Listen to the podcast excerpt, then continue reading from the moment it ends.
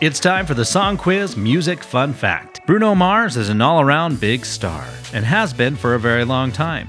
In nineteen ninety-two, at four years old, he had a cameo appearance in the movie Honeymoon in Vegas. Mars played an Elvis Presley impersonator called Little Elvis.